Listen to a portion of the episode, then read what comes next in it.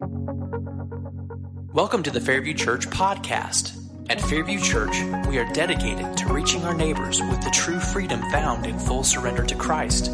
To find out more about our church, including service times, location, and current sermon series, please visit us online at www.myfairview.org. Amen. Well, uh, so my first question is what's wrong with you? This is fall break. It's, it's, like everybody else is gone, but you're here. I guess you're the, the faithful, or maybe you just didn't have the money set aside to do anything, maybe. But anyway, you're here. Don't leave though, just because I, maybe some of you didn't even know it was fall break. All I know is when I was a kid, we didn't have fall break, so I'm a little bit jealous of this fall break stuff. But anyway, Brant and Jill uh, are uh, great parents, and they're taking their, they're in the Smoky somewhere, having a good time. All I heard was Jack was having fun wrestling a goat. So I, I don't know. Um, but uh, anyway, I'm filling in for him. So if you're a guest or if you're watching online, please do not make any judgments about this church because I'm not the pastor, fortunately. Brant, my son, is. So come back.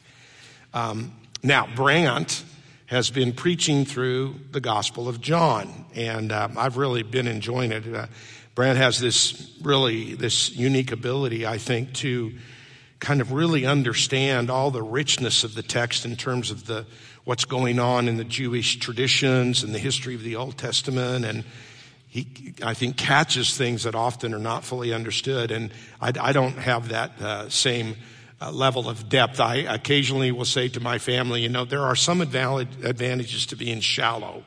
And, um, but Brant's not shallow. He's, he really works the text and whatnot. And uh, so if he doesn't like what I do today, well, he can come back to John 11 next week, okay? But John 11 is about Lazarus, okay? And it's a familiar story. Uh, in fact, I find it's a challenge sometimes to teach on uh, really familiar passages. It, sh- it shouldn't be. They're beautiful, like, you know, Psalm 23 and uh, many others that we could uh, talk about, but uh, this is a story that most, many of you have grown up with, okay? And if, if you didn't grow up in the church, then maybe not. But, uh, so what I'm, let me tell you what I'm going to try to do, all right? I'm going to briefly examine the story itself of, of Lazarus and his death and kind of the, there's always, I find in scripture, often there's this, uh, kind of day to day narrative, of what's going on with the players. It's kind of like a good movie. There'll be a, there'll be this grand narrative. You've heard me, some of you have heard me talk about this before. There's be this compelling grand narrative. And then there's all the sub narratives and subplots that go on at the same time. So we're going to see this in this text kind of weaving in between the grand narrative of scripture and the big picture of what Jesus was trying to accomplish or did accomplish versus some of the relational subplots, right, that are interesting but less important. And, um, but I mainly want to shift fairly soon to talking about you, okay? Because that's really one of the main objectives of preaching and teaching God's word is is that it has an impact on your lives, okay? And uh, so we're going to try to do that. So let's pray to that effect, because if you're not in the mindset right now of being teachable and humble then let's pray that you would, okay? Lord, we admit that we are uh, sinners and we often live our lives in ways that may not fully please you. And so today we acknowledge we need your help and perspective on, on any number of things and that we would humble ourselves before you with a teachable spirit. In Jesus' name I pray. Amen. So in, in John 11, you'll see, we're going to look at the first like 17 verses. And um, you're going to, so we'll just kind of walk through that kind of briefly. Um, let me get back over to that text. And so the story of Lazarus, it says, Now a man was sick, Lazarus from Bethany, the village of Mary, and her sister Martha. Mary was the one who anointed the Lord with perfume and wiped his feet with her hair. And it was her brother Lazarus who was sick. So the sisters sent message to him, Lord, the one you love is sick. When Jesus heard it, he said, This sickness will not end in death, but is for the glory of God, so that the Son of God may be glorified through it. Now, I'm going to pause there just briefly. This is what I meant when I, I said you're going to see this kind of double narrative woven in this text where you have the grand narrative and then the subplot narrative. Well, the grand narrative was Jesus is the Messiah. So if any of you watch and have watched the Chosen uh, TV series, I think they've done a really great job of trying to make, let, let us look at what that might have looked like. And uh, you can, if you've seen it, you can understand the, the personalities of how the disciples, they struggled between the immediate narrative of their lives and this grand narrative of, of living at a, an amazing time in history where the Son of God took on flesh and the, all the promises of the Old Testament about the Messiah were playing out right in front of them. It had to be just amazing, right? And so we kind of go between those two narratives. Well, Jesus just said regarding the death of Lazarus that it happened for the glory of God. Okay, so, and clearly we're going to see here in a minute that the disciples didn't, they didn't get it okay? They often didn't get it. Uh, eventually they did. Uh, but there's something bigger going on here than just the story of Lazarus, all right? And so picking up there, it goes, now Jesus loved Martha and her sister and Lazarus. So when he heard that he was sick, he stayed two more days in the place that where he was. Now, once again, this is the big narrative here. It makes no sense. Normally, what would you expect Jesus to do? Leave immediately. There's a need. He was always responsive. He loved Lazarus. He loved Martha and Mary. So the expectation would have been, I'm on my way, right? Okay.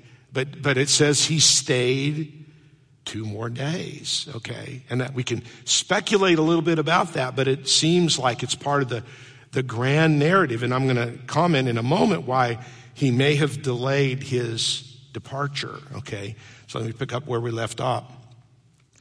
Um, he stayed two more days. Then after that, he said to his disciples, let's go to Judea again, where this, where Lazarus was. And now here, here you're going to see how the, the disciples are often struggling to get it right. Rabbi, the disciples told him, just now the Jews tried to stone you and you're going back there again. See, once again, the humanity of the disciples questioning the wisdom of Jesus, like, you're going to die. We're all going to die. You know, why would you go back there? Now, Jesus makes an interesting comment in verse 9, and I don't claim to fully understand it, but it's, it's another where he bounces from the narrative of day to day life to this grander narrative. He says, Aren't there 12 hours in a day?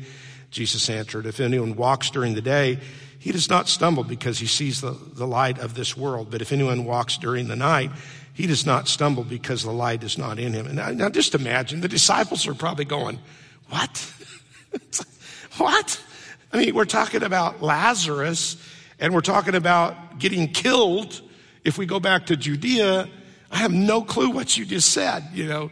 Um, so, you know, who knows what they were thinking, but they, they had to be confused, I would think. And then he, then he goes on and he said, and then he told his disciples, our friend Lazarus has fallen asleep, but I'm on my way to wake him up. Now, once again, I love this. Um, this, this ability to either understand or misunderstand something. Then the disciple said to him, Well, Lord, if he's fallen asleep, what's the big deal? He's going to get well. I mean, it's like, why would we stop what we're doing, go back to a dangerous place, to this journey? He's just asleep. Jesus, however, was speaking about his death, but they thought he was speaking about natural sleep. So Jesus told them plainly, Lazarus has died. Now you can imagine the change in the looks in their eyes and the expression on their faces and the countenance. Oh, Lazarus has died? You can see how that might have looked. And he said, but let's go to him. Then Thomas, now here's another weird thing. Then Thomas said to his fellow disciples, let's go too that so we may die with him. It's like, now remember Thomas, that, you know, he was called doubting Thomas, you know, but, but here he apparently, I don't know how you, I don't know what you make of this, but it's like he either was displaying some amazing amount of courage or or he just wasn't very smart. I mean, I, I don't I don't know. It's like, okay, you know, a while ago they were worried about going back to Judea. Now he's saying, well, let's all go die together. You know, it's like once again the disciples are really thick-headed. They don't understand what's going on here. At least Thomas in particular. When Jesus arrived, they found Lazarus had already been in the tomb for four days. Now remember, I said earlier, that statement where Jesus waited for two days, okay, this comes back into play here.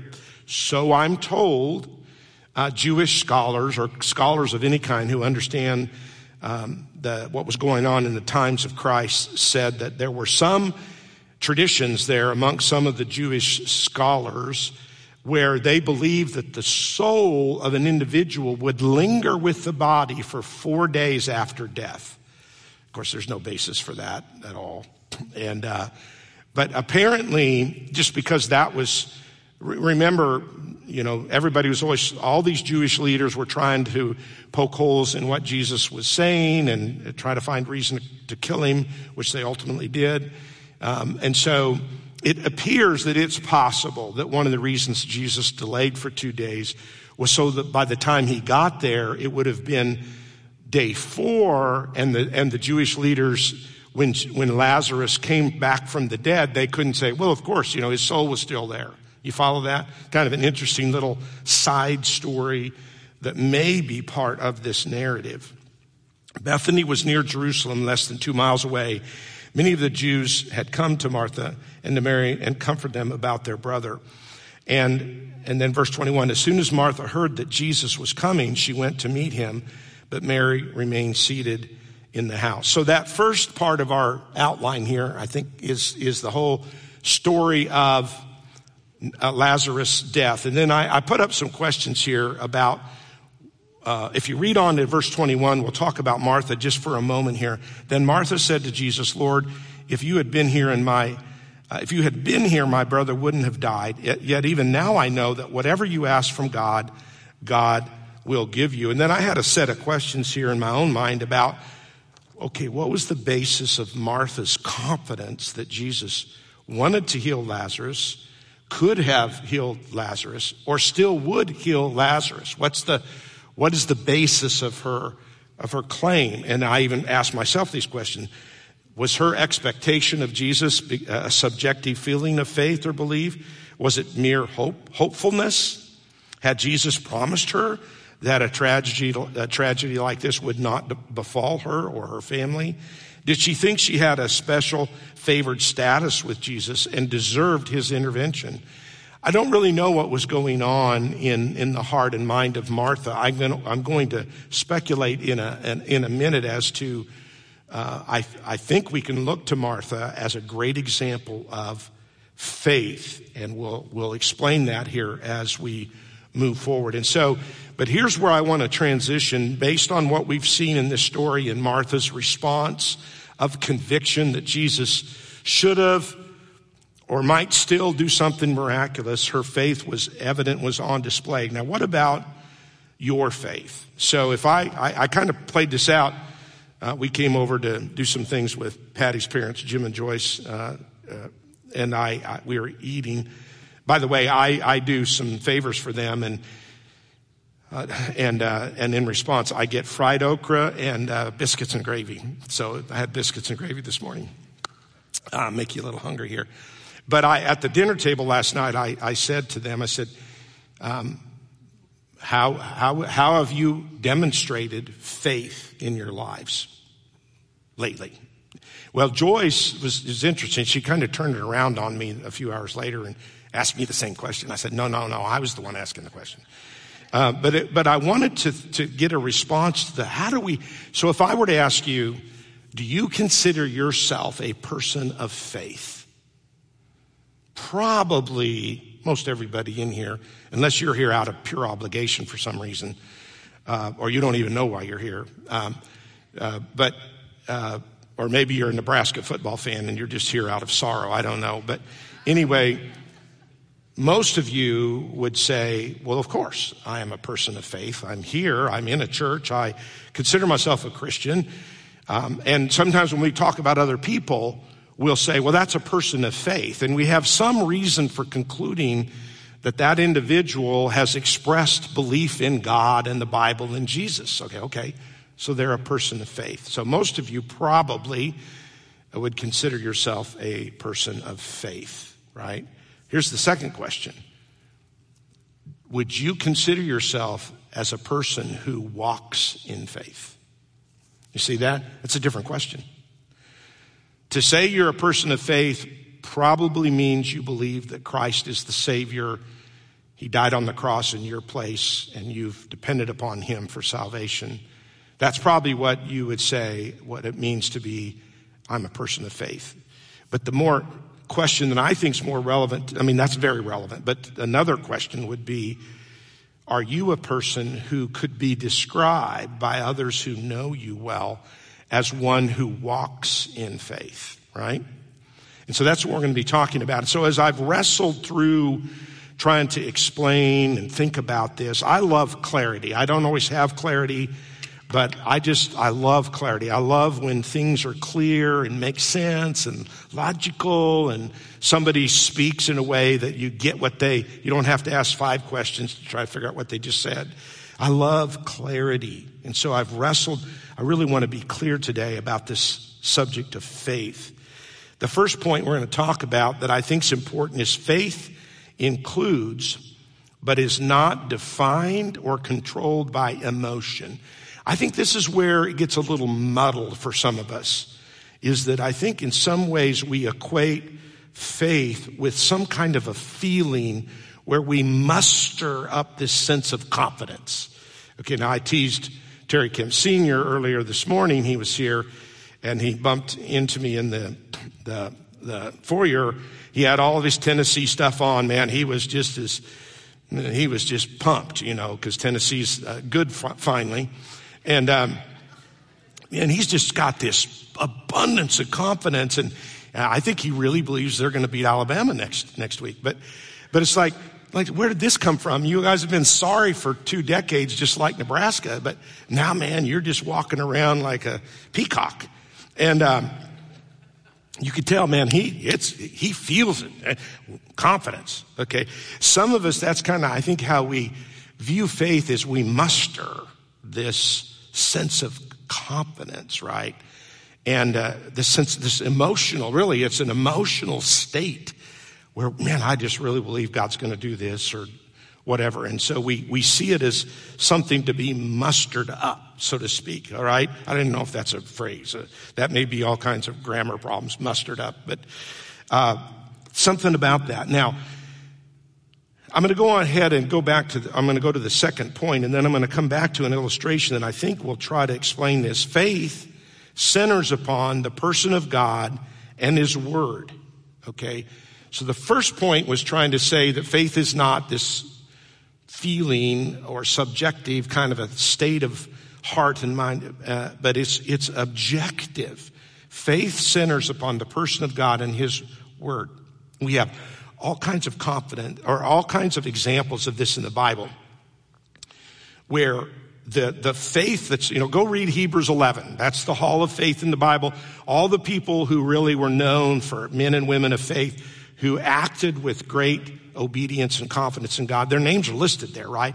And, and some of them that came to my mind, uh, people that we think of faith was, was Moses responding to God and God summoned him to do various things. David, the prophets, Joshua and Caleb and, and, and on and on. Even the disciples when Jesus said, follow me, you know, without explanation, follow me. So we see examples of people acting on, on faith. And, and the, I think underneath all of that is they had some knowledge of who God was.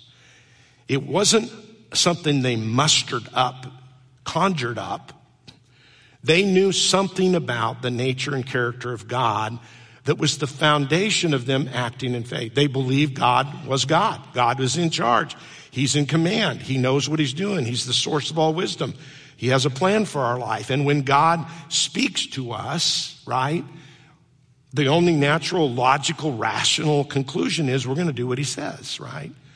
And so it's objective throughout most of history it's based in the knowledge of who God is and what his demands are. Okay, so it's not mushy, gushy, subjective. It's objective, okay? And I'm going to use an illustration that I remember. So one of, one of my personal favorite preachers back when I was younger was a guy named Ron Dunn. Great preacher, by the way. In fact, I think you can still uh, get access to his sermons if you want something else to put on your iPod or listen to in your car. Ron Dunn. And he had a, a, a sermon once on faith. And I don't remember the whole sermon, although I think I have it in my notes somewhere. but I do remember his illustration. And he, so Patty and I were recently up in central Minnesota to see some friends. And, uh, uh, and then they just told us they were in northern Minnesota uh, a couple weeks ago for the fall colors. But pretty soon in northern Minnesota, what's going to happen to the lakes? They're going to freeze over. And my friend even has talked about inviting me back to go ice fishing. I've never, I've never done ice fishing before. But Ron, uh, Ron Dunn used the analogy of this guy, we'll just say from Tennessee, okay, who goes up to do, to go ice fishing in December. He's got all of his gear and he walks up to the lake and what does he do? You know, he kind of puts his foot out there and he, he tests the ice a little bit and he listens and he scoots out a little more and he listens, you know, and the whole time he's scared to death that he's going to fall through, right? And while he's doing that, there's a guy from northern Minnesota that rumbles up in his big truck and just drives straight out in the middle of the lake and starts drilling a hole through the ice. No reservation, total confidence. Now, did the guy from Tennessee just, was he just weak and subjectively fearful? And the guy from Minnesota was this great man of faith who conjured up all these feelings of confidence. What was the difference between the two? The guy from Minnesota knows the ice. It's not subjective, it's objective. He's lived there. He knows that by a certain time of the year, a certain temperature of air over a period of time, you're going to have 12 inches of ice and you can drive your truck right out on it. Now, I still wouldn't do it. I don't know about you. How, how many would drive a truck out on a lake in the middle of the winter? Anyway, some of you? Okay. God bless you. Um, you would? Okay. Um, well, it, but it's objective. Okay. You see the analogy there? He knew the ice. Okay. And so that's what we're trying to talk about here in these first two points about faith is not defined or controlled by emotion. It centers upon the person of God and his word. Now, this, we have three more points and a few other things I'll throw in there, but, uh, uh, the, the next point is faith is usually challenged by a problem. Now, I think this is where I have to bring some clarity in. Faith is usually challenged by a problem. There are a lot of examples in the Bible. My favorite one is Gideon. So, in an attempt to feed your own mind and heart, I would encourage you to go to Judges chapter 6, 7, and 8 and, re, and reread the story of Gideon. Okay? God um, did something amazing through Gideon. But I, and this is not on the outline, so bear with me, but I think it's important to distinguish between three different contexts. Okay, you with me? Matt, you with me? Three different contexts. The first context would be uh, what I call God calling you to something specific. All right? And that can be a little tricky to figure that but God calls you to something. I can relate to that he called me away from ranching to the ministry, okay? So a calling, a, summons of God, okay? The second category would be just a big problem hits your life. You, all of a sudden, man, you, there's something sideswiped you, health, marriage, job. It could be a lot of things where all of a sudden there's a crisis, if you will, that you're now in the midst of. And what is going on? Okay. What do we do now? So that's a second context where we talk about faith. The third context, which I think is often ignored when we talk about faith, is just what I'm going to call day to day obedience. Day to day obedience. Because if you, if you walk with God in a way that's pleasing to Him, it means you have a regular lifestyle of obeying Him. And that is faith. Every time you choose to obey God, it's an act of faith on your part. Okay, so those are the three areas that we need to keep in mind. Now, this point here is, is talking about you're moseying through life and a problem hits you. Often that is what God does use to grow and develop and enhance our faith. We're, we're kind of going through life pretty comfortably, and then all of a sudden, and, and of course, life can change on a dime. We all have stories of that, right? Even in this church just recently, one of the folks in our small group, um, her sister's husband just died in his sleep. He was like 40 something and three kids, and boom, life is now very different for that family, right? So when a problem hits us, and I would say I can't fully unpack this today, but I would encourage you to go look at some of these passages Hebrews chapter 11, Judges chapter 6, 7, and 8, and there are so many others where we can gain perspective on how do we respond to these kinds of things. The next point is faith usually, if not always, requires action prior to seeing results. Now, this, this is particularly true with the category of God calling or, or summons in you in some way. It always seems to require action before you see results. By the way, you don't always see results. I'll talk about that in a minute. But I love the example of the 10 lepers, right? In Luke 17, they sought out Jesus. They heard about his miracle working power. They sought him out. They want, obviously wanted to be relieved of this terrible uh, problem of, of, leprosy. And um, they came to Jesus and uh, they asked to be healed. And what did he tell them? You remember? Told them to go see the priest. Remember that? Now, what was really crazy about that? They were not allowed to go see the priest. They were unclean right? So Jesus asked them to do, he did not immediately heal them. He, he asked them to do something that made no sense. And yet, if you read the text, it says they chose to obey. And as they were going, they were healed. I love that example of how sometimes we take that step in a direction that we believe is honoring to God, following His will. And by the way, the Bible is loaded with prescriptions. You don't have to spend a whole lot of time. What's God's will? You know, I know there are sometimes life circumstances and you're trying to figure out what's the best path forward for you. But generally speaking, we know the will of God. It's clear. It's objective. It's stated. It is called obedience. Okay? It's called obedience. Do what he says.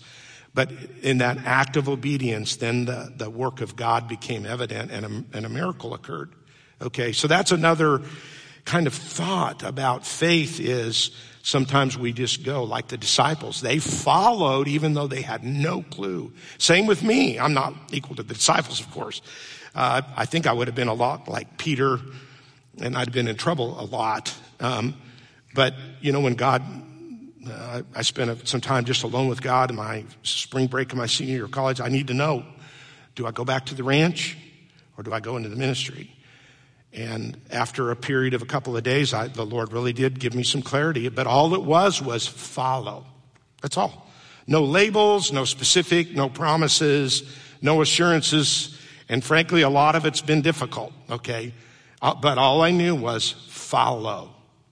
And, and for a lot of us, that's what it is. We follow what we perceive to be God's will.